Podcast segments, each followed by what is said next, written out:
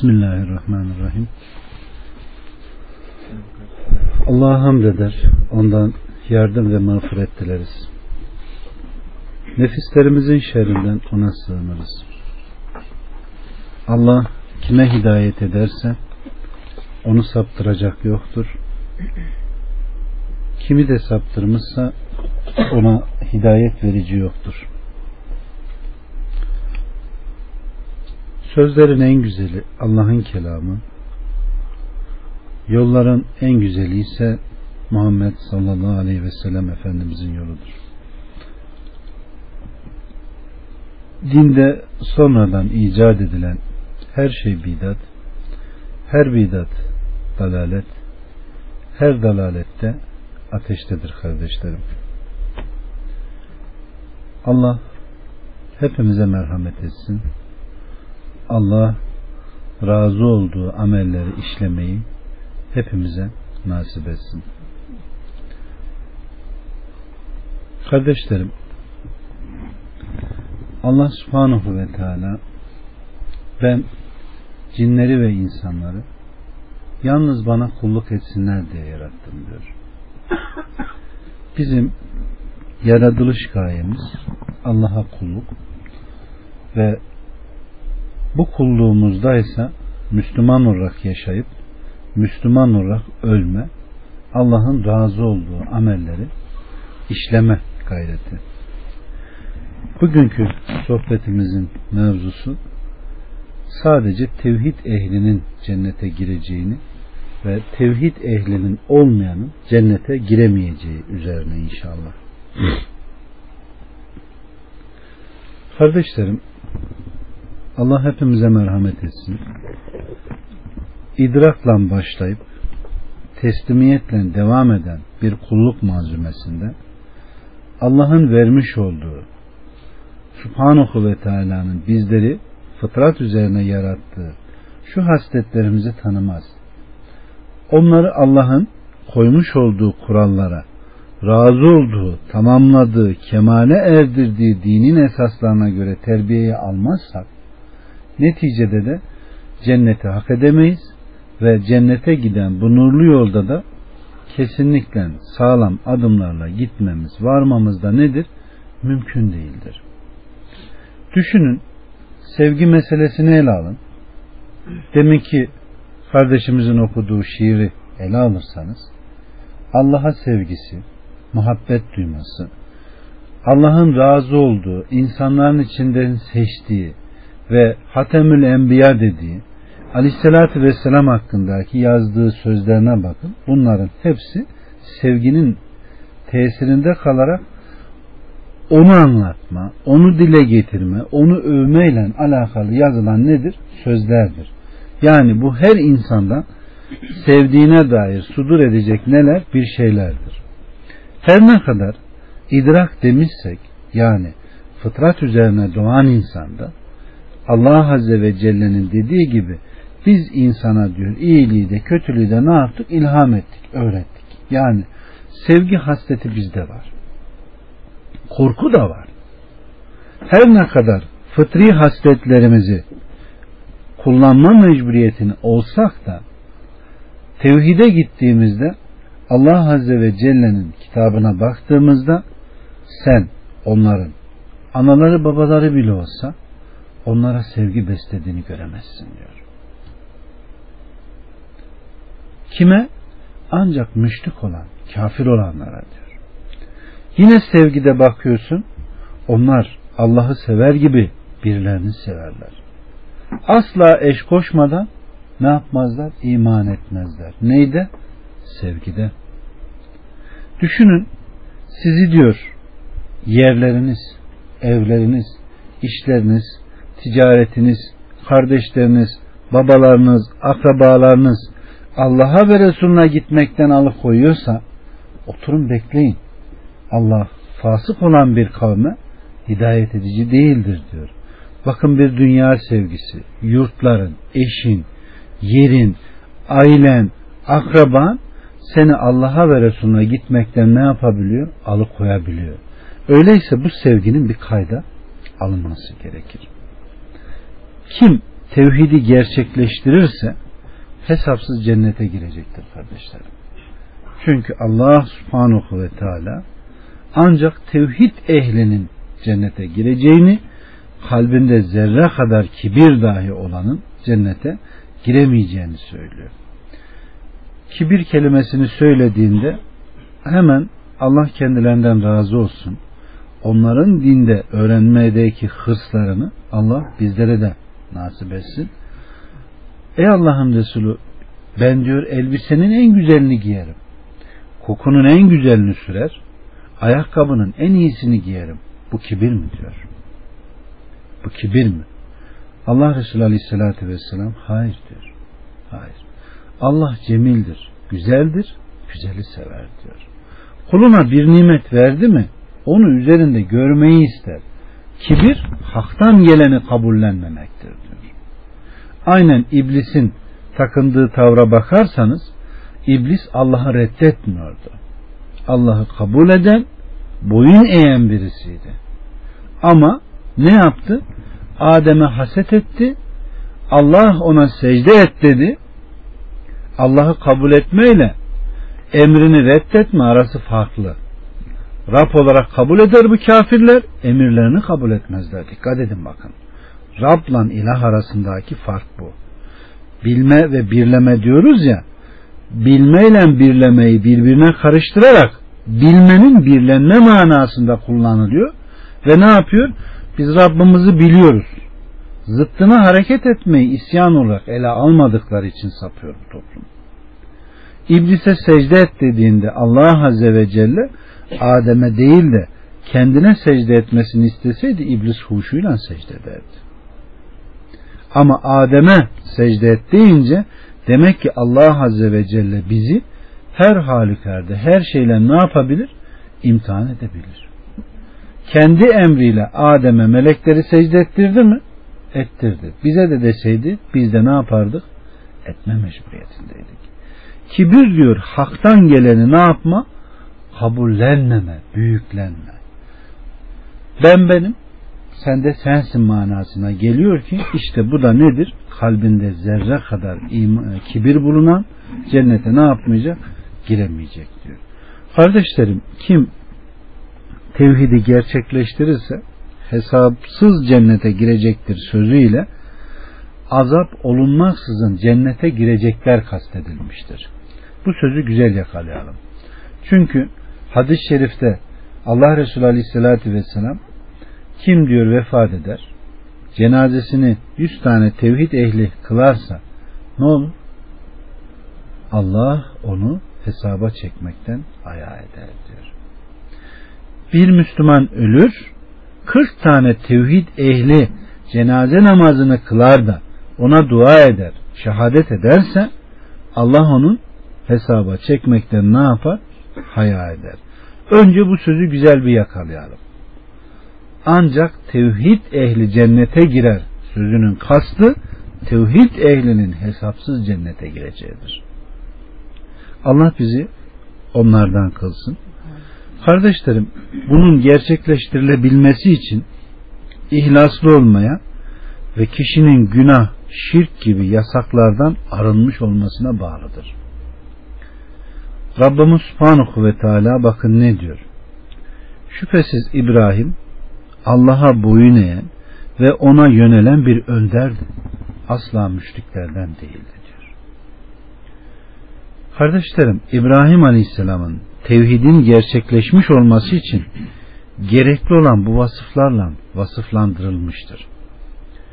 Ümmet için tevhidin pratik hayatta gerçekleşmesi oldukça önemlidir. Çünkü kendilerini ihlaslı olarak Allah'a adamış olanlar ve Allah Azze ve Celle kendisine seçtiği seçkin kullar için böyle bir durum söz konusu olmasa bile avam için bu gereklidir. Bakın Rabbimiz Subhanahu ve Teala Yusuf 24'te ne diyor? Andolsun ki kadın Yusuf'a karşı istekliydi. Rabbinden bir işaret görmeseydi Yusuf da onu isteyecekti. İşte ondan kötülüğü ve fenalığı böylece engelledik. Doğrusu o bizim çok samimi kullarımızdandı.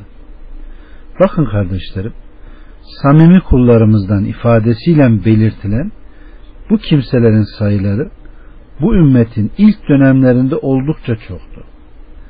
Son zamanlarda sayıları oldukça azaldı. Bunlar Allah katında yüce bir yere sahiptirler. Aynen Allah Azze ve Celle'nin İbrahim hakkında dediği gibi güneşi doğarken işte bu benim Rabbimdir dedi. Bu daha büyük dedi. Güneş batınca ey kavmim doğrusu ben ortak koştuklarınızdan uzağım. Şüphesiz ben doğruya yönelerek yüzümü gökleri ve yeri yaratana çevirdim ve ben putlara tapanlardan değilim dedi. Kardeşlerim bu ayetin açıklaması şöyledir. Dinimde ihlaslı ve samimi oldum. İbadetimi de sadece gökleri ve yeri yaratan Allah için yaptım. Şirkten ve şirk şüphesi olan her şeyden arınmış olarak Allah'a yöneldim ve tevhide bağlı kaldım. İşte bunun içindir ki İbrahim Aleyhisselam ben müşriklerden değilim demiştir. Bu ayetin benzerlerini Kur'an'da çok bulursunuz. Şimdi madem tevhid ehli hesapsız cennete girecek öyleyse hem Yusuf'un hayatını bir el alalım hem de İbrahim Aleyhisselam'a. Düşünün şimdi kardeşlerim. Yusuf Aleyhisselam kimin oğlu? Yakup'un oğlu. Yakup Aleyhisselam'ın diğer aynı anadan olmayan çocukları da var mı? Var. Yakup Aleyhisselam her ne kadar çocuklarını aynı sevse de diğer kardeşlerin çokluğu Yusuf'un tek olmuşu onun kıskanmaya onu çekememeye kadar onları itti mi? İtti. Yani hayatını ele alıyoruz şimdi. Genç yaşta hani deseniz ki bir peygamberin çocuğu ve bir peygamberden terbiye aldı da bu yüzden bunlara meyletmedi doğru kaldı deseniz. Halbuki çocuk yaşta kendi kardeşleri canına kastediyor. Götürüyorlar ölsün diye bir kuyuya atıyorlar. Gelen kervan hayvanlarına su çekmek veya kendi ihtiyaçlarını görmek için kuyudan su atarken bakıyorlar bir çocuk. Onu alıyorlar. Bir kuyuya bir çocuk düşse o çocuk kimindir? O yörenin insanıdır. Götürüp de o yöreye insanlara bunu ya bir çocuk bulduk bu kimin demeleri gerekmez mi? Gerekir. Buna rağmen bakın toplum da bozulmuş. Götürüyorlar o çocuğu ta Mısır diyarına kadar orada ne yapıyorlar? Satıyorlar. Ve Yusuf Aleyhisselam birçok yerlerde böyle ne yapıyor? Geziyor. Düşünün şimdi Yusuf Aleyhisselam'ın çocukluğundan tutun ta yetişkin delikanlılığına kadar ömrü hep kölelikte geçiyor mu? Bir kere sırf yedi senesi gelen elçi e, yanına geldiğinde Rabbına dönerek ne diyor? Ya Rabbi benim dışarı çıkmaklığımla içeri kalmaklığım arasında tercihinde içeride kalmam dışarı çıkmamdan daha hayırlıysa beni içeride bırak emi diye dua eden kim? Yusuf Aleyhisselam. Bir yedi sene daha kalıyor mu zindanda? Düşünün yani bir 7 sene daha ekleyin. 13 yaşındaysa 20, 20 ise 27, 30 ise 37. Düşünün yani. 7 sene az değildir. Düşünün Yusuf Aleyhisselam gibi birisi kendisine kadın meylettiği halde ayet-i kerimede ne diyor dikkat ettiniz mi? Kadın Yusuf'a karşı istekliydi. Rabbinden bir işaret görmeseydi Yusuf da onu isteyecekti. Yani idrakla başlayıp teslimiyetle biten bir kulluk diyoruz ya biz. İdrakta yani her erkek kadına karşı istek duyar mı? Her kadın da erkeğe karşı istek duyar. Senin bu istekleri kör etmeni veya yok etmen nedir? Mümkün değil bu sende var. Ama Allah kitabında Azze ve Celle mümin erkeklere söyle gözlerini haramdan sakınsın diyor mu? Mümin kadınlara söyle gözlerini haramdan sakındırsın diyor mu? Bakın bu emirleri yerine getiren Allah'ın koruması altına gelir. Muhakkak seni bir şekilde ifsad etmeye çalışsalar da Allah senin dinini ne yapar? Korur, tutar, sana bir sabır, dinde ihlas, sebat verir ki aynen Yusuf'a verilen de buydu ihlas ve samimiyetinin gereği. Allah hepimize böyle samimiyetler versin. Bakın düşünün yıllar sonra görülen bir rüya bir rüyanın teviliyle yine beraata kavuştu mu? Kavuştu.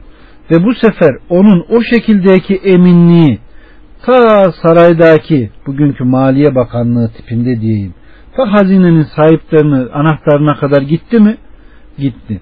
Ve daha sonra Musa'nın kavminin ilk işaretleri oradan ne yapıldı? Atıldı. O Firavun'un zulmünden çıkıp kaçanlar hep Yusuf Aleyhisselam'ın işlediği insanlardır. Ta tohumu oradan atılmıştır. İbrahim Aleyhisselam'a gelin. İbrahim Aleyhisselam'ın ortamı çok daha farklı. Yani Yusuf Aleyhisselam'ınki kölelikte, İbrahim Aleyhisselam'ınki ise çok farklı bir ortamda geçiyor. Düşünün şimdi Yusuf Aleyhisselam'ı geçmeden Allah diyor kıyamette bir kulu hesaba çeker diyor. Ey kulum sana şu kadar ömür verdim. Ne yaptın? O der ki diyor ya Rabbi beni köle olarak halk ettin. Ömrüm boyunca efendilerime hizmet etmekten sana gereği gibi kulluk edemedim der diyor. Allah Azze ve Celle Yusuf'u köleliğinin en şiddetli halinde getirir diyor. Sorar diyor. Onun kimi zordu? Senin kimi? O yutkunarak der ki Yusuf'unki daha zor. Yusuf o halinde bana bile asla bana isyan etmedi der diyor. Bakın bu da aynı zamanda bize bu yönlü örnektir. Yani Kur'an'daki kıssaları yakaladığımızda kafasına göre yoran insanların ki yora yora kafa kalmamış adamlarda rivayetlere gitse bunları öğrense, hıfsetse, anlatsa hiç olmasa hiçbir müşkülata ne yapmayacak? Düşmediği gibi meseleyi de anlayacak. Allah bizlere merhamet etsin. Demek ki Yusuf'un kıssasında alacağımız çok şeyler var. Tevhid ehli olduğu zaman şirk ehli seni bir şeye sevk etmeye çalışsa en güzel veya kendi meziyetlerini gündeme koysa bile demek ki tevhid ehli ona iltifat bile ne yapmıyor? Etmeyecek gücü Allah ona nasip ediyor. Allah bize de nasip etsin. İbrahim Aleyhisselam'ın kıssasına bakacak olursak kardeşlerim onunki bu sefer çok daha farklı. Çok daha farklı. Babası put yapan birisi kendi elleriyle yaptıklarına tapan birisi ve insanlara tapması için veren birisi. Yani iblis ağını ne yapmış? Nuh Aleyhisselam'ın kıssasını anlattığımızdan hatırlarsanız o kavmi eğiten samimi, ihlaslı insanlar genç yaşlarda vefat edince o topluma iblis ne yapıyor? İlham ediyor siz haftalık sohbetler yaptığınız yerlere onların resmini yapın asın.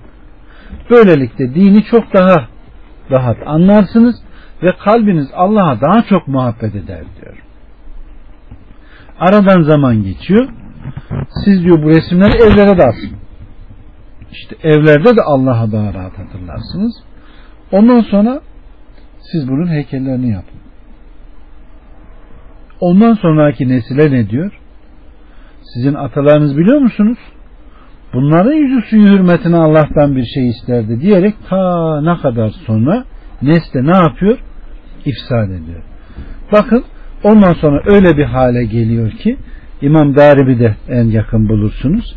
Sahabeler diyor ki biz bir yere konduğumuzda cehalette devenin iki ayaklarını açardık veya koyunun kumları şöyle bir biriktirirdik üzerine sütünü sağardık o orada şekil verirdik. Oradan ayrılana kadar biz ona tapardık. Giderken onu bozar giderdik diyor. Düşünün. Yani o kadar artık günlük olaylar haline gelmiş. Puta tapıcılık yani Allah'a eş koşma o kadar normal bir hale gelmiş ki insanların adeta yapmış olduğu birer e, günlük işlerden olmuş. Çünkü sohbetimizin de başında dikkat ederseniz başladığımız ayeti kerime neydi? Ben cinleri ve insanları yalnız bana kulluk etsinler diye yarattım diyor. Kardeşlerim bizim yaratılış gayemiz kulluktur. Eğer idrak edeceğimiz meseleleri bırakıp teslim olacağımız yere kadar taşırsak Yani akıl dediğimiz melekeyi gelen vahye teslim etmemiz gerekirken istenen bir şeyi vahye göre değil de akla göre hareket edersek akıl bizi bin bir deriye götürür. Niye götürdüğünü, nasıl götürdüğünü sorgulayacak mecalimiz bile kalmaz. Tevhid ehli derken tevhid ehli naslara sımsıkı sarılandır. Bakın şimdi nasıl sarıldığına bir bakalım. İbrahim Aleyhisselam'ın idrak ve teslimiyetini göz önüne getirirsek düşünün deminki okumuş olduğumuz Enam suresindeki ayette İbrahim Aleyhisselam gece karanlık bastığında bir yıldız görüyor. Ne yapıyor? Çünkü babasından hep bir put görmüş. Put yapan birisi. Yıldızı görünce ne diyor? İşte karanlığı ışıtan.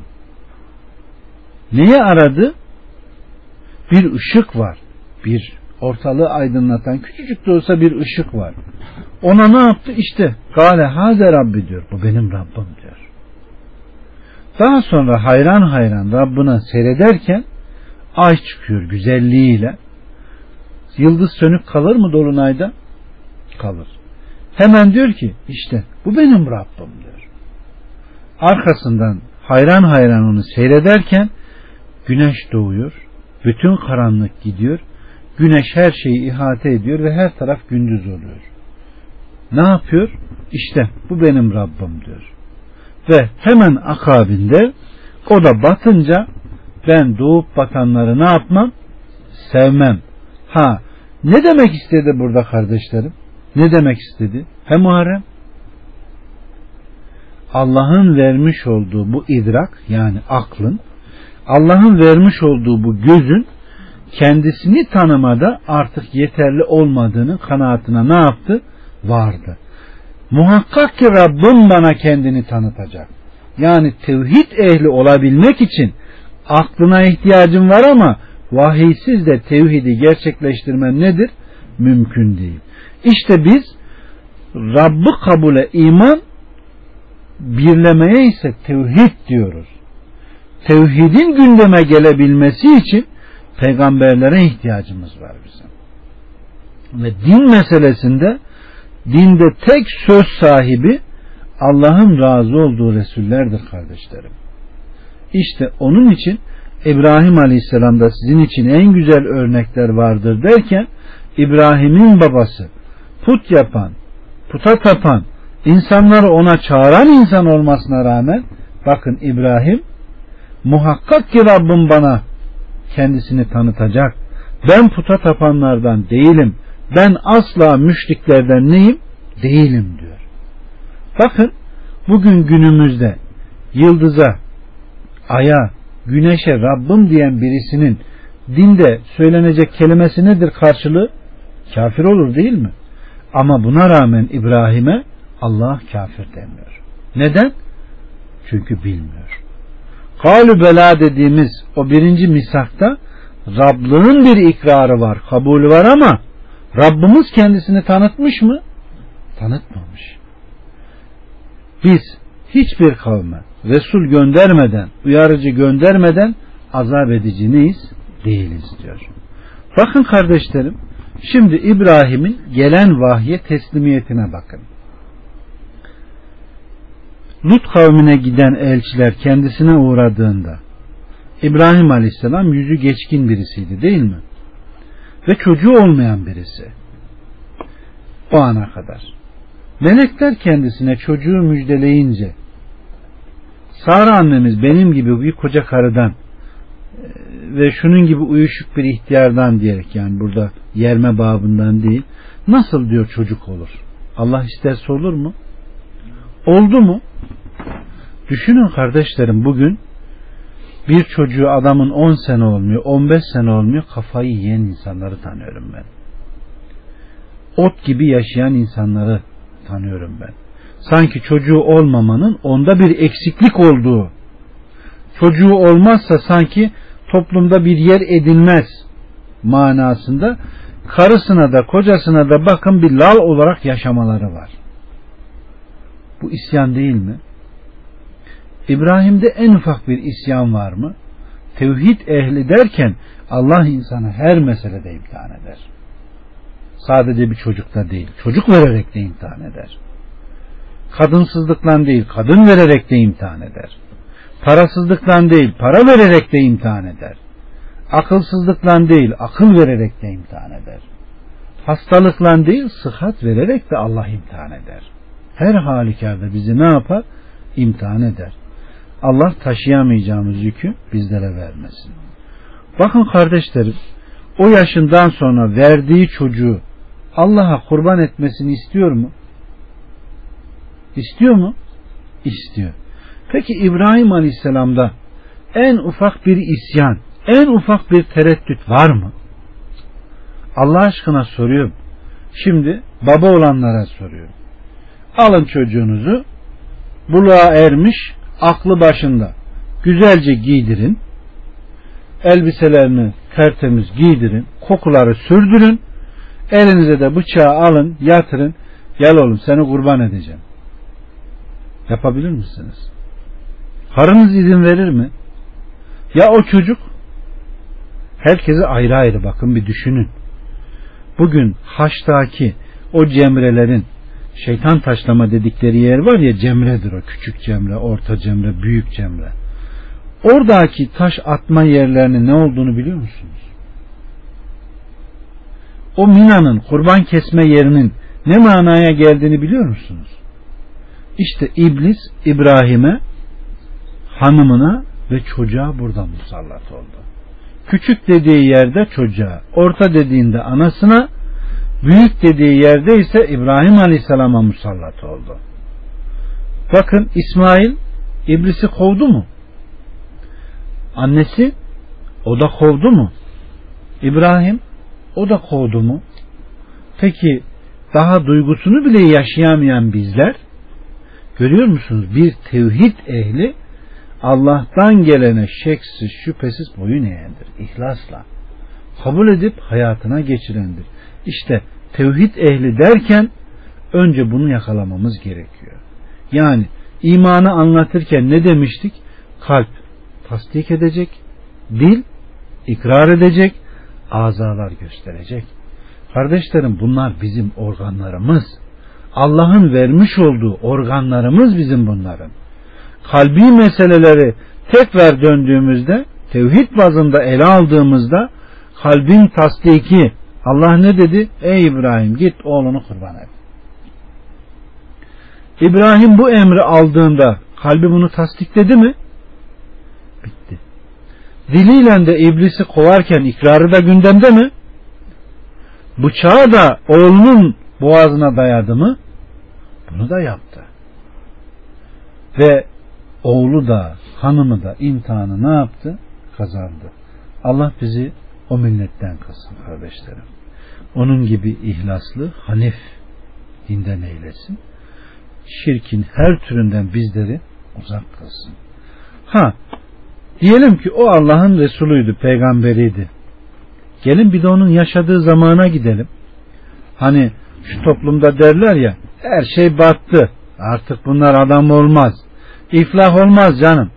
Herkes şöyle yaşıyor, böyle yaşıyor. Allah aşkına İbrahim'in kıssasını şöyle bir okuyalım Kur'an'da. O tek başına bir ümmetti. O tek başına bir milletti diye gelmiyor mu? Veyahut vallahi Sara yeryüzünde senden benden başka iman eden kimsenin varlığını bilmiyorum demedi mi? Yani yeryüzünde yaşarken bile tek tevhid ehli. Böyle bir ortamda yani şirkin, küfrün, azgınlığın hat safhasında olduğu bir yerde emir ve nehilere bu kadar sıkıca sarılmak zor değil mi? Buna rağmen İbrahim etkilendi mi? Ne yaptı? Putları kabul etmediği gibi gidip de puthaneye putları kırdı mı? He? Kırdı. Kırdı mı? Kaçtı mı? Kaçsa nereye kaçacak ki yeryüzü hep gavur? Nereye giderse gitsin İbrahim kırdı denecek birisi. Çünkü ishar etmiş dinini. Ve İbrahim'i yakaladıklarında İbrahim Aleyhisselam bana niye soruyorsunuz ona sorun sana diyor. Bunu neden sordu? Bakın burada da şuna dikkat etmek gerekiyor. Allah Azze ve Celle kitabında o müşrikler pisliktir o kadar deyince pislik temizi düşünebilir mi? Düşünemez. Onların gözleri kapalı. Kulakları kapalı. Önleri kapalı. Set var diyor. Yani hakkı göremez. Hakkı işitemez. Hakka gidemez. Önünde setler var. Neden? Allah'ın verdiği nimetleri yemiş, içmiş, tüketmiş ama Allah'a göre karşı görevini hakkıyla ne yapamamış? Yapamamış. O duymayan, işitmeyen, kendisini dahi korumaktan aciz, kendi elleriyle yaptıkları putlara tapmışlar. Ve İbrahim onları kırınca ne yaptılar? Ceza vermeye çalıştılar. Bakın şimdi bir imtihan daha. İbrahim'i ateşe atacaklar. İbrahim'i ateşe atacaklarında korkmuyor musun diye bir soru soruyorlar. Okudunuz mu ayette? Şimdi günah işleyen mi korkar, işlemeyen mi? Hangisi? Günah işleyen insan her şeyden korkar. Yani korkması gereken yerden korkmayınca her şeyden korkmaya başlıyor. Bir olandan korkmayınca, bunu beceremeyince birin dışında her şeyden korkuyor. Anlatabildim mi? Yani bir olan ilah birlenmeyince ilah binleşiyor. Belki daha fazlalaşıyor. Herkes neyle korkuyorsa onunla insanı korkutur. İbrahim'i de gelip korkutuyorlar. İbrahim ne diyor?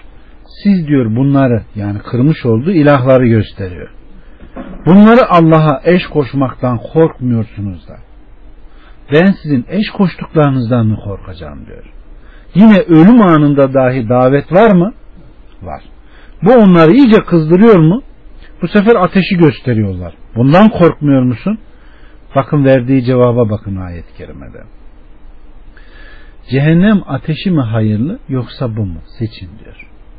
Hangisi hayırlı? Herhalde dünya ateşi.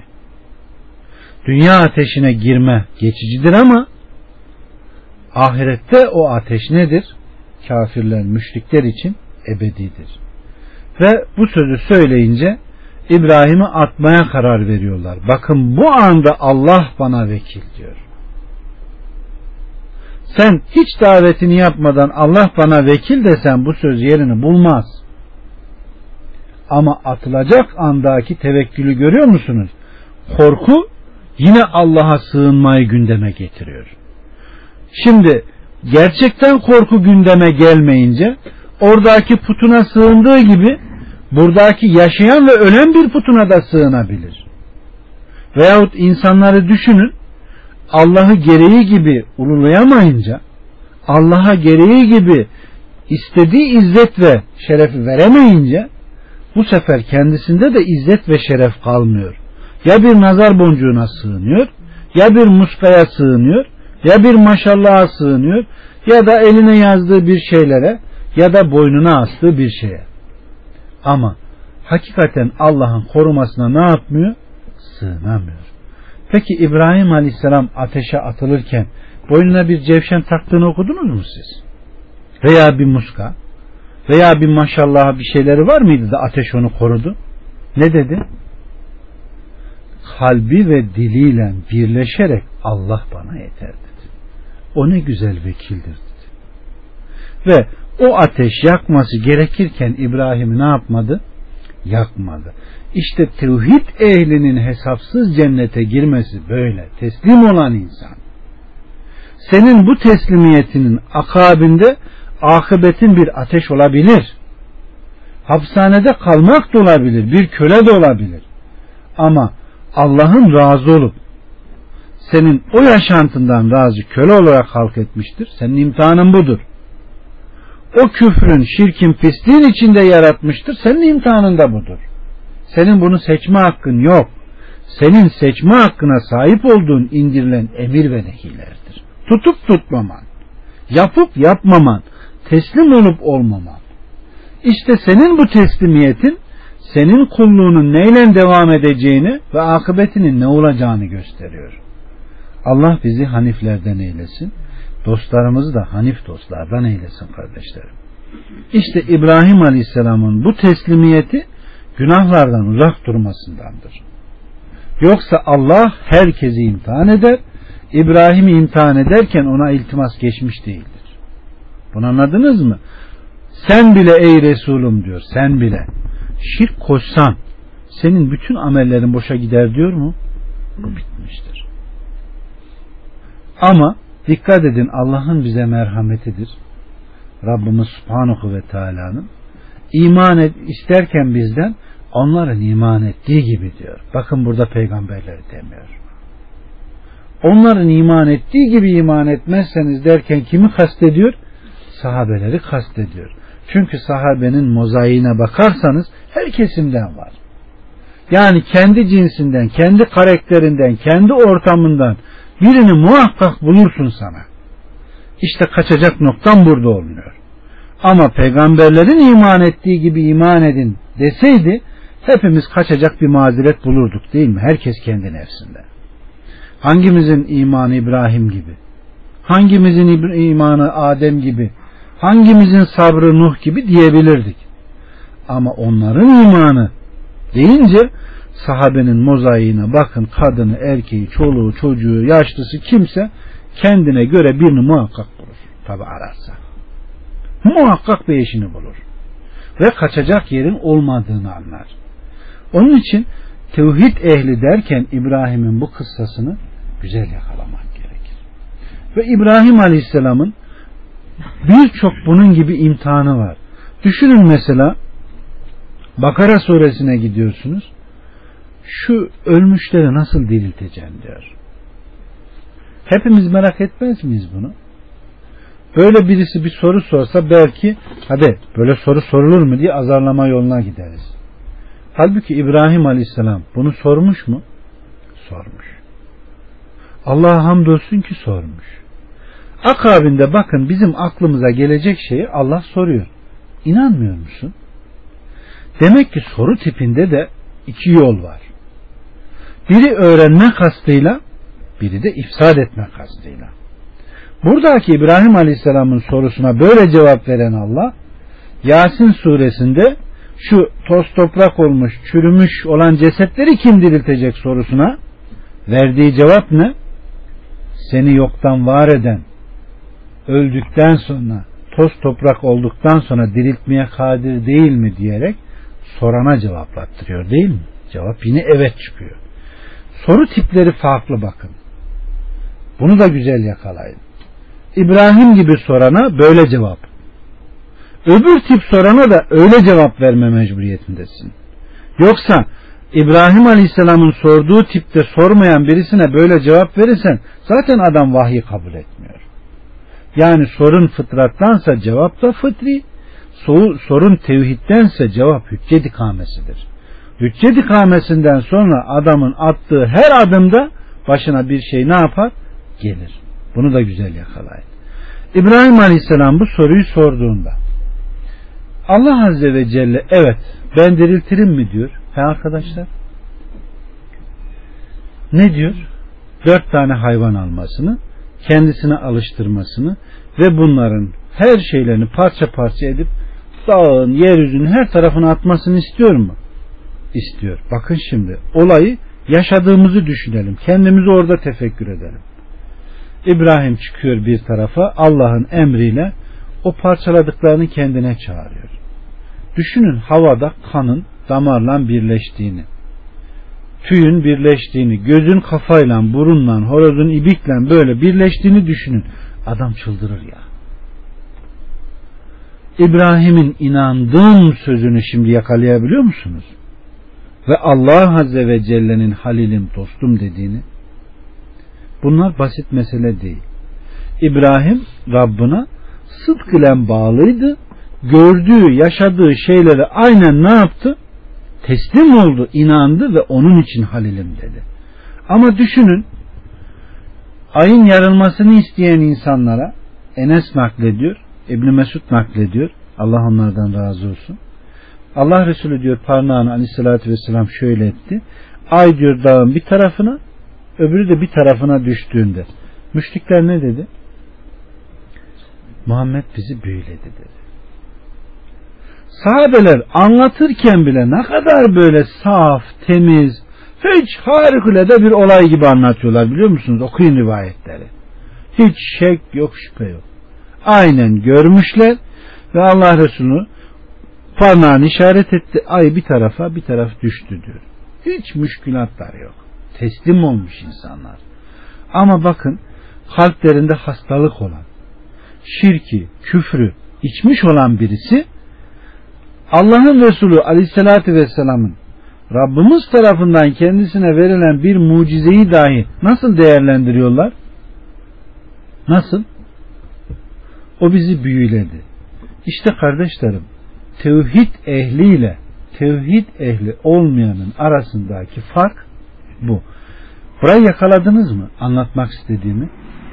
Yani başı idrak ve sonu teslimiyetle biten dedik ya müşrik ve taklit ehli olan insanlar hep idrakla giderler. Bunu anladınız mı? Yani akıl tamam güzel bir şeydir. Aklı olmayan mükellef olamaz.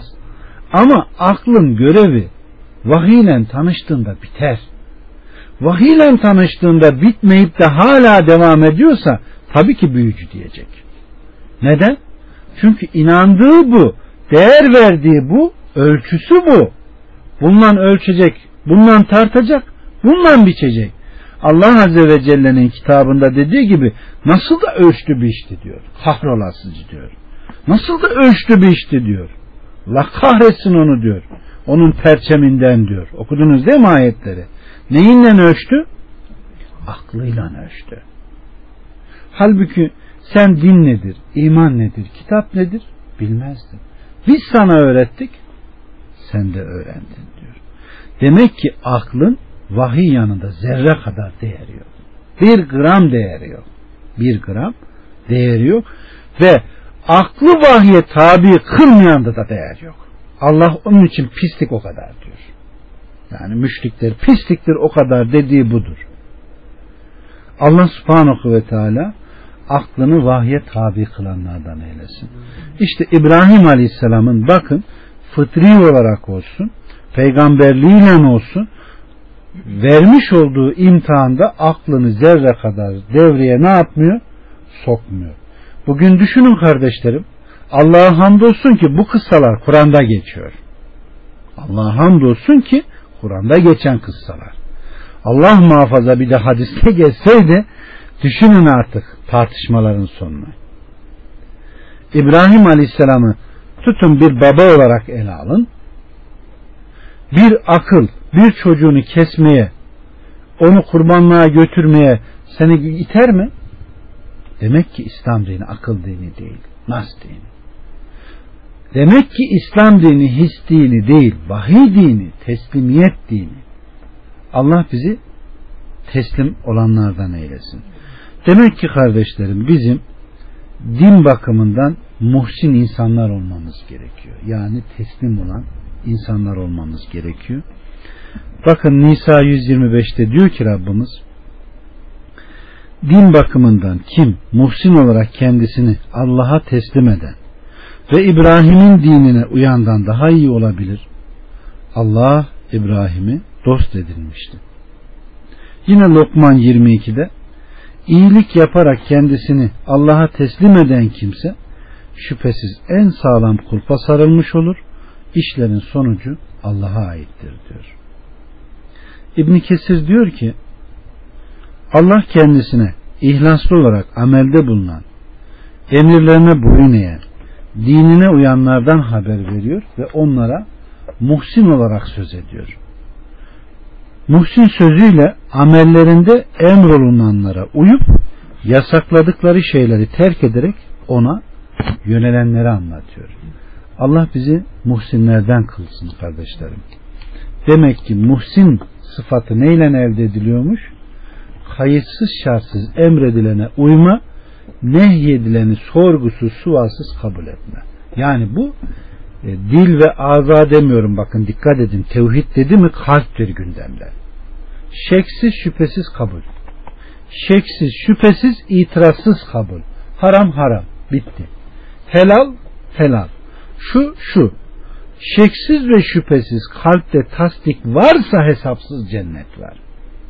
Aynen İmam Müslim'in naklettiği bir rivayeti ele alacak olursak bir gün Aleyhisselatü Vesselam Efendimiz seferden geliyor. Seferden geldiğinde Medine'nin tarlalarına kadar geldiğinde konaklama emri veriyor. Ve kendisi kazaya hacet için bir yere ayrıldığında gelmesi gecikiyor. Gecikince sahabeler telaşa düşüyor. Ve herkes peşine düşüyor. Ebu Hureyre onu dayılarının bahçesinde ayaklarını sıvamış kuyuya ayaklarını sallarken görüyor. Ve diyor hemen tilkinin diyor delikten süzüldüğü gibi diyor ark deliğinden yani su kanalından süzüldüm yanına geldim selam verdim. Ey Allah'ın Resulü geciktin gelmedin telaşlandık da seni aramaya çıktık. Sahabe de arkamda diyor. Allah Resulü Aleyhisselatü Vesselam seni hakikaten buraya getiren bu mu diyor. Evet ey Allah'ın Resulü senin canına bir şey oldu diye üzüldük de ondan diyor. Ayakkabılarını eline veriyor. Gördüğün herkesi eğer yakinen şeksiz ve şüphesiz iman ettiğini söylüyorsa cennetten müjdele diyor. Hadisin geri yanı konuyla alakalı olmadığı için zikretmek istemiyorum. Dikkat edin. Yakinen iman eden, şeksiz şüphesiz Allah'tan geleni kabul eden insan tevhid ehlidir. Ve nereye gidecekmiş? Cennete. Allah bize böyle iman nasip etsin. Kardeşlerim kelimeyi tevhidin ki ilerideki derslerin zemini olduğu için bu bapları açıyor. Yarın size La ilahe illallah'ın şartları şunlardır. Yedi şartı vardır. Birincisi ilim, ikincisi yakın, üçüncüsü inkiyat, dördüncüsü şu şu şu dediğimde bunları anlayasınız diye bu zemini hazırlıyorum şimdi. Bu dersler asıl dersin altyapısı. Demek ki şeksiz şüphesiz iman Allah'tan gelen ilimle mümkün. Ondan geleni şeksiz ve şüphesiz kabul edebilmek için ondan geleni bir tanımamız gerekiyor. Ne geliyor? Allah'ın vahyi. Kim getiriyor? Allah'ın meleği. Kime getiriyor? Allah'ın Resuluna. Bunları bizim düzgün bir şekilde Allah'ın emrettiği şekilde, öğrettiği şekilde ve sahabenin teslim aldığı o emaneti onlar gibi emanet olarak ele almaz, teslim olmazsak anlamamız mümkün değil. İşte o zaman duygularımıza gem vermemiz, sevgide, korkmada, sığınmada, istemede, adak adamada ve bunları gündeme getirirken hep idrak dediğimiz, akıl dediğimiz meselelerde kalacağız. Vahide Allah'ın emrettiği meselelere gitmede kendimizde ne yapmayacağız? Bir iştiyak bulamayacağız. Ve yaptığımızı her zaman doğru olarak göreceğiz. Ama doğrunun ölçüsü akıl değildir. Kimine göre? Eski Moğollara gidin, gelen bir misafire kadınını ikram ediyor adam. Kendi karısını ikram ediyor ve bu ikramın bir töre olduğunu görüyor. Bunu hangi akıl kabul eder? Bak o ahmaklar kabul eder. Bugün Türkiye'de yaşayan bir ortamda gelen bir misafire kadınını ikram edeni Allah muhafaza ne der? Boynuzlu kavat derler. Ve o eve kimse girmediği gibi adamı vururlar ya. Ama gidin oraya orada da bu ahlaktır. Bak o da akılla bunu yapıyor. Bu da akılla bunu yapıyor. Yani töre adı altında. İslamsa vahiy dinidir kardeşlerim. Fıtrat bozuldu mu her türlü pislik alenen işlenmeye başladığında her şey ne olur? Mübah durumuna düşer. Bakın kıyametle alakalı babları okuyacak olursanız en son kıyametin kopma zamanında ne diyor? İnsanlar diyor yeryüzünde hayvanlar gibi çırılçıplak yaşarlarken kıyamet onların üzerine kopacak diyor mu? Bu ne demek? Demek ki akıl bile edemeyecekler artık. Yaşantılar o kadar hayvanlaşacak ki siz hayvanların kışın üzerine bir palto falan aldığını gördünüz mü? Yazın bir başka elbise, ilkbahar başka bir elbise. Doğal halleri neyse değil mi? Doğal hallerinde giden bir hayvana hiç kimse acayip acayip bakmaz değil mi? İnsanın dışını örten elbise şarttır kardeşlerim. İçini örtense takvadır yani dindir. Allah bize bunları nasip etsin.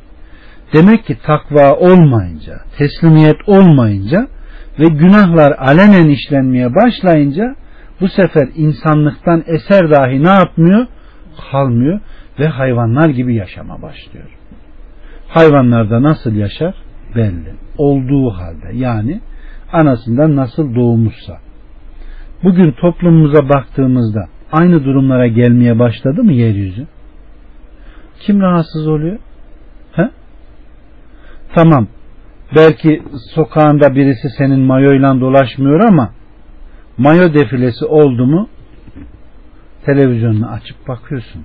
Ha sokağından geçmiş ha evine konuk olmuş. Veyahut deniz kenarına gittiğinde herkes çıplak denize girebiliyor mu? Kadın, erkek. Yani bir çocuk doğduğu anasının en mahrem yerlerini dahi görebiliyor mu? İşte nasıl kıyamet koptuğunda insanlar hayvanlar gibi çırılçıplak olacak bir hesaplayın. Düşünün ayeti kerimede okuyorsunuz. Onlar diyor müşriklerden bahsederken Kabe'yi tavaf ederken ne yapıyordu kadınlar? Çırılçıplak Kabe'yi tavaf ediyor ve tavaf ederlerken ne diyorlardı? Burada utanma yok, burada haya yok. İnanın Kur'an'da okumasam ben bu ifadeleri şüpheye düşerdim. Olur mu ya? Allah'ın mübarek kıldığı bir yerde de bu kadar olur mu? Ama bugün toplumdaki bu halleri görünce olur diyorsun. Olur. Fıstık güzeli, kainat güzeli, karpuz güzeli, vişne güzelleri çıkarsa Kabe güzeli de çıkar. Hiç korkmayın. Yani Kabe'nin ortasında yarın Kabe güzelini seçmek için güzelini çıkarlarsa hiç şaşırmayın. Hiç şaşırmayın. Çünkü Müslümanlar vahye teslim olmaz da ne olacak canım? Hiç kimse sorguluyor mu bunları? Ya bu insanlar çırılçıplak nasıl çıkıyor da kendilerini sergiliyor? Neye göre seçiliyor? Ölçü nedir? Hiç düşünülüyor mu? Bakın din kaydı nasıl getiriyor. Her kim bir münker görürse onu izale etsin diyor.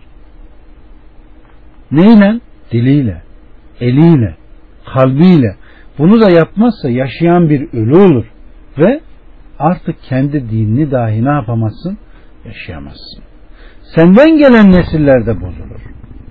Onun için kardeşlerim dini anlama ayrı, yaşama ayrı, anlatma ayrı ayrı ele alınmak gerekir. İşte şimdi İbrahim Aleyhisselam'ın kıssasına gelin. Yeryüzünde demek ki her türlü pislik olmasına rağmen şirk, küfür, puta tapıcılık olmasına rağmen İbrahim en ufak onlara bir meyil gösterdi mi? Gösterseydi oğlunu kes emrinde itiraz ederdi. Günah işleyen insan hakka meyil edemez. Nasıl edemez? Bakara suresinde vermiş olduğumuz örneğe yakalarsanız buyurun. Aleykümselam. Buyurun. Tamam. Peki. İbrahim e, Bakara suresindeki kıssaya bakacak olursak Bakara suresinde bir Talut'la Calut kıssasında ne oluyor? Sadece kana kana su içmeleri onların koskoca Allah yolundaki savaşa dahi ne yapıyor? Gitmesine mani oluyor ve tabanların yağlamasına sebep oluyor. İşte işlenen günahlar kalpte ne yapıyor? Bir leke meydana getirir. Lekenin küçüğü de büyüğü de nedir? Lekedir. Leke lekedir kardeşlerim. Nasıl ki suyu insanın vücudunun kirini götürürse tövbe istiğfar Allah'a dönerek tövbe etme o da insanın kirlenen ruhunun ne yapar? Arınmasına sebep olur. Aynen Allah Resulü Aleyhisselatü Vesselam İslam'ın güzelliklerinden bahsederken bir namazdan bahsederken sizin diyor kapınızın önünden bir nehir aksa günde beş sefer girseniz kirden eser kalır mı? Kalmaz. Bizde kir var mı? He? Namaz kılan insanlar olarak. Günde beş sefer denize girip nehre girip temizlenip de insanda bir şey kalmıyorsa ve biz de o nehre giriyorsak kir kalıyorsak ya yüzmeyi bilmiyoruz ya boğuluruz diye korkuyoruz öyle mi? Ya da seyrediyoruz. Ama bizim bedenimizde aynı kirler varsa o zaman bir bakalım biz münafık mıyız? Nisa suresinde ne diyor? Onlar Allah'ı çok az zikreder. Acaba biz az mı zikrediyoruz? İnsanlara gösteriş için namaz kılarlar. Acaba gösteriş mi yapıyoruz? Onlar Allah'ı azanarlar. Vaktinde kılmazlar. Gidiyorsun bakıyorsun birçok meseleler var namazdaki nifak hareketleri. Tadil erkana uymazlar. Vaktinde kılmazlar. Acaba bunlara dikkat ediyoruz mu? Tevhid ehli her şeye dikkat edendir. Dikkat edin Allah'a fazlarla yaklaşılır. Sen sadece ben tevhid ehli demem seni kurtarmaz. Tamam Usame öldürdüğünde Allah Resulü Aleyhisselatü Vesselam'a gelip ben birini öldürdüm ama müşriklerden La ilahe illallah dedi. Sen la ilahe illallah diyen birini mi öldürdün diyor. O kadar çok seviliyor ki Usame ne diyor? Ey Allah'ın Resulü korkudan dedi. E kalbini mi yardın diyor. Demek ki o an için insana bu kelime fayda veriyor ama bunun bekası nedir? Amellerinde bunu göstermek zorundasın kardeşler. Kalp tasdik etmiş, dil ikrar etse bile mürciyeler gibi bu yeter diyemezsin. Azalar bunu ne yapacak? Ya tasdikleyecek ya da yalanlayacak. Yalanladığı ufacık bir nokta bakın denizden geçerken kana kana su içmeyince harp gibi bir şeyden kaçmana sebep oldu mu? Ama itaat ettiğinde oğlunu bile kurban etmeye götürdü. Yusuf Aleyhisselam'a elçi geldiğinde içeride kalmaklığım hayırlıysa beni içeride bırak dedi. Neden? Çünkü böyle bir iftiraya uğrayan birisi tekrar saraya dönse ne olur? Hiç düşündünüz mü burayı? Ben merak ettim neden hapiste olan birisi ki bugünkü hapishaneyi değil o günkünü düşünün bir. O günkü şartları düşünün. Öyle bir şartlarda neden içeride kalmayı ister bir insan? İster misiniz? Köleyseniz ve Allah'tan korkan birisiyseniz hem de efendinizin karısı dahi iyilik gördüğünüz birisi dahi kendisini hem efendisine isyana davet ediyor hem fıtratının bozulmasına hem Allah'a karşı böyle bir ortama düşmüşseniz ve Allah'ı teslim, Allah'a yönelmişseniz, ona teslim olmuşsanız hapiste kalmayı, orada durmayı, tecrit edilmeyi tercih edersiniz. Eğer tevhid ehliyseniz. Çünkü hesapsız cennet var. Çünkü dünya müminin hapishanesi, kafirin cenneti. Sen kafir gibi yaşamak istemiyorsun ki. iyiye talipsin, güzele talipsin. İşte Allah Resulü Aleyhisselatü Vesselam'ı dünya müminin hapishanesi, kafirin cennetidir hadisini güzel anlayalım. Hiçbir söz tevhidden ayrı ele alınmaz. Ya direkt bağlantısı vardır ya da dolaylı yoldan kardeşlerim. Allah tevhidi anlayanlardan eylesin. Tevhid anlaşılmadı hiçbir şey anlaşılmaz. Onun için kardeşlerim deminki önemli ayet bize ihlasın kemal derecesine ulaşmanın şirkin terk edilmesi ve müşriklerle olan bağların koparılmasıyla mümkün olacağını bildiriyor. Eğer şirk terk edilmez, müşriklere olan bağımız koparılmazsa, onlara vela duyarsak, muhabbet edersek ne olur? Yaşantımız da onlar gibi olur. Dinini isar etmek zorundasın. Müminsen müminliğini isar edeceksin. Yürüyüşünle, konuşmanla, yaşantınla, paylaşmanla ama kafana göre değil bakın. Allah Resulü Aleyhisselatü Vesselam'ın davetine bakın. Yaşadığı toplum şirk toplumu mu? Kur'an'da da sabit. Müşrik toplum diyor. O müşrik toplumda gelin müşrikler iman edin ne dedi? Hayır. Davetteki Allah aşkına uslubuna bir bakın. Yediriyor, içiriyor, su ikram ediyor, en güzel halini takınıyor, hastaysa ziyaretine gidiyor, ihtiyacı varsa ihtiyacını gideriyor, emanet edeceği bir şey varsa emanetini alıyor. Emin, insanlık vasıflarının hepsini taşıyor.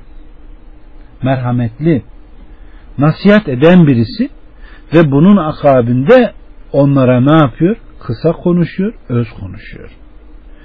Bakıyor insanların tek tek tabiatına akıllı mı, alim mi, önde giden mi, sonda giden mi, ticaret ehli mi tek tek soruyor, analiz ediyor, ona göre konuşuyor. Bizde ise konuşma bile tek kalıp bana ne anladım anladım anlasın anlasın. Olmaz. Tevhidi anlama çok güzel bir olay. Anlatmaysa hakikaten düşünmek lazım. Davet ettiğin şeyi sen kabul ediyorsun. Ettiğine Allah'a hamd et. Doğruyu gördüğüne Allah'a hamd et. Sevin ve bunun bekasını Rabbinden iste. Tevhidini güzelleştir. Ama davet ederken köylü gibi değil. Kasap gibi de değil. Peygamberler nasıl davet etmişse senin de o şekilde davet etme mecburiyetin var. Bunu güzel yakalamak gerekir. Din tartışma dini değil, cedel dini değil. Karşıdakinin yanlış olabilir. Sen doğruyu anlamışsan illa doğruyu da hemen anlatman da gerekmiyor. Bakın Allah'ın Resulü Aleyhisselatü Vesselam'a Hüseyin diyor senin Rabbin kaç? Yedi. Nerede? Biri gökte altısı yerde diyor. Davete bakın çok konuşma yok. Hüseyin diyor senin başın dara geldiğinde, sıkıştığında, çok bunaldığında hangisine sığınıyor? Hiç tereddütsüz göktekine diyor.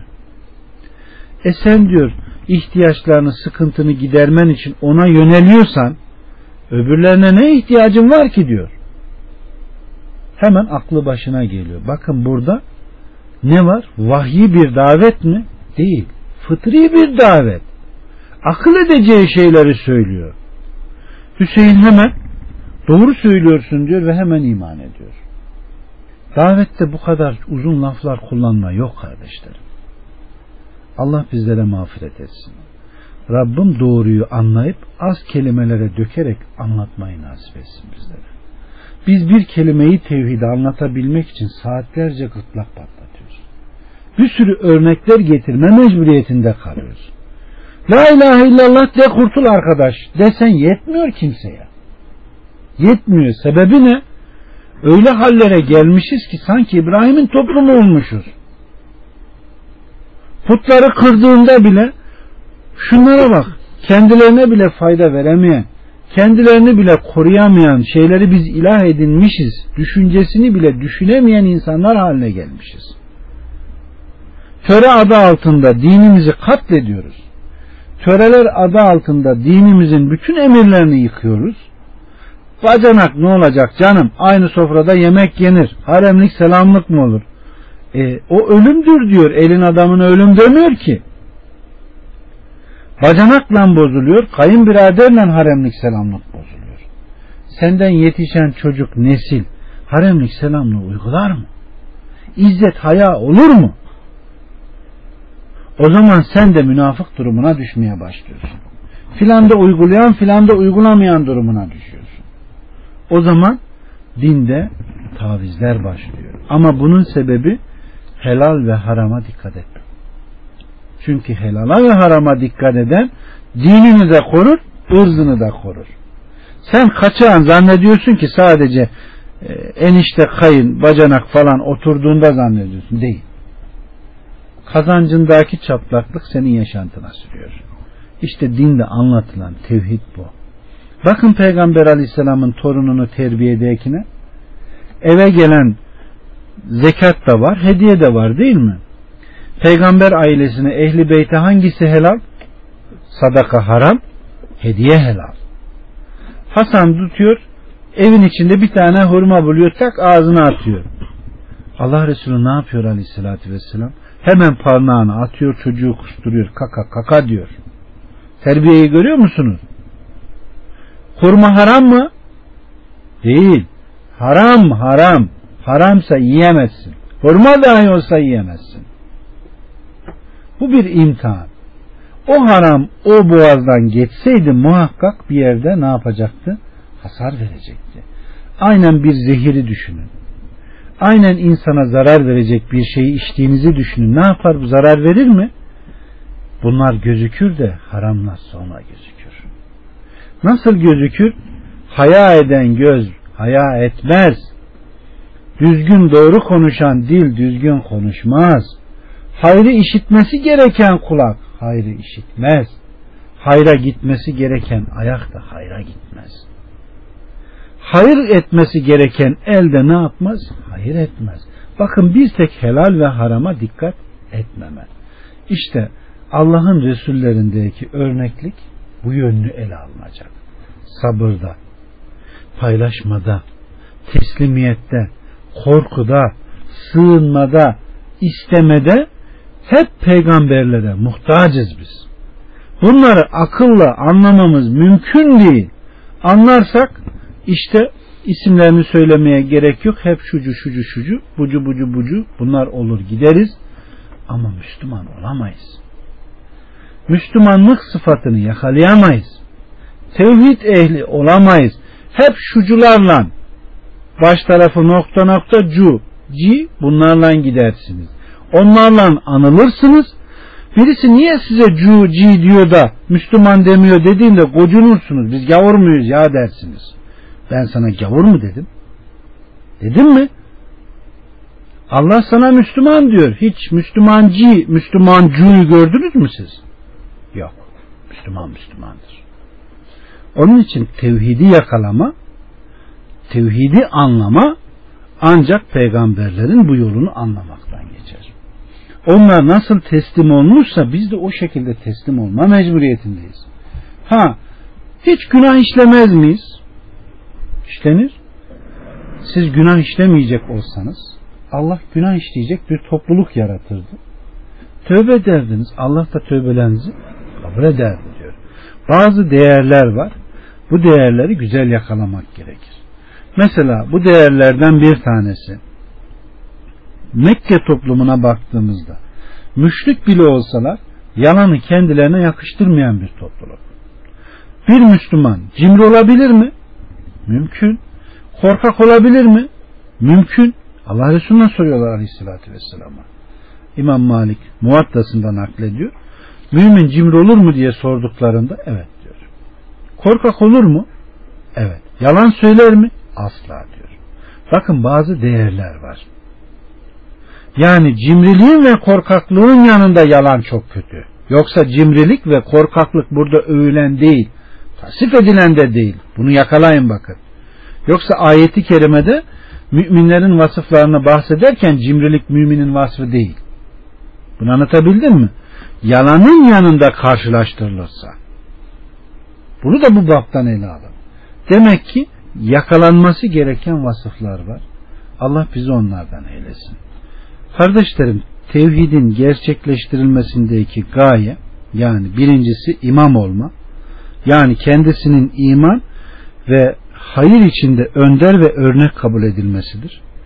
Bunun elde edilmesi de kişinin sabır etmesi, sabır makamına ulaşması, yakin bir iman kazanmasıyla mümkün olur. Çünkü bu ikisi sayesinde dinde imamete ulaşılır. Ben tevhid ehliyim. Ben yakinen iman ettim diyeceksin. Bunu kabulleneceksin. Kendini hor görmeyeceksin ve Allah'ın emir ve nehirlerine sarılacaksın. Gelen bela ve musibetlere, imtihanlara sabredeceksin. Çünkü hadis-i şerifte ne diyor? Fitneler diyor insana hasır çubukları gibi arz edilir. Bir kadın, bir para, bir korku, bir işkence, yalnız kalma, şeytanın oynaması, bir gıybet, aklınıza ne geliyorsa. Her taraftan bu gelir diyor. Hangi kalp bunu içerse siyah bir nokta. İçmezse beyaz bir nokta. İki tarafında noktalarının çoğaldığını düşün. Birisi ters dönmüş testiye benzetiliyor. Birisi ise cilalı bir kalbe. Yer ve gök durduğu müddetçe birine fitne zarar veremiyor. Öyle hale geliyor ki tevhid ehlinin kalbi öbürü ise artık kapkara kalbi ters dönmüş münafığın kalbine dönüyor.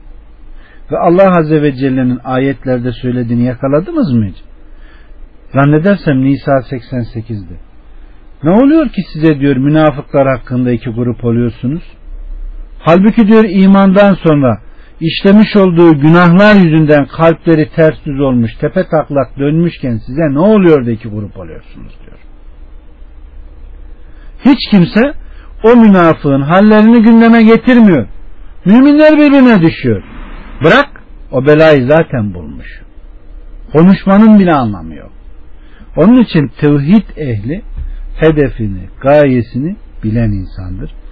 İkincisi ise kardeşlerim devamlı itaattır.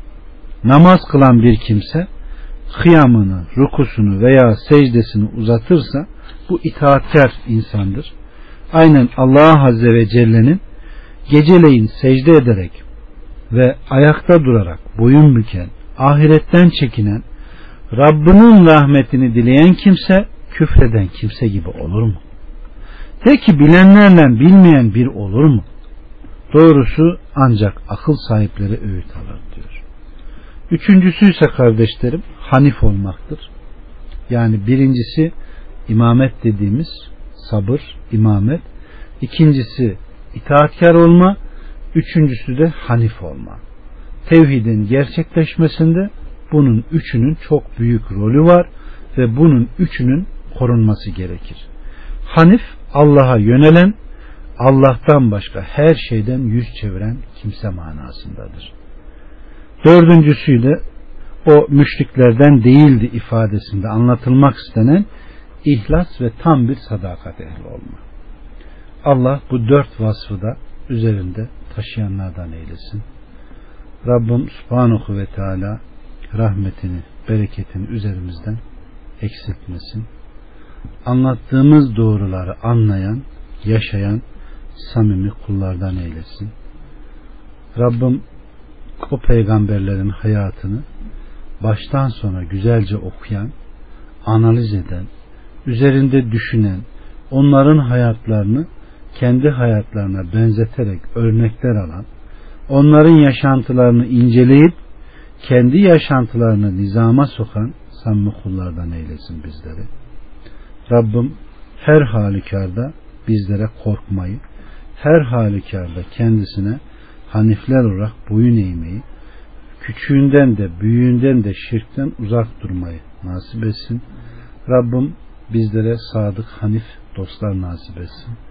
Rahmetini, bereketini üzerimizden eksiltmesin. Subhaneke Allahümme ve bihamdike eşheden la ilahe illa ente estağfurke ve etubileyk.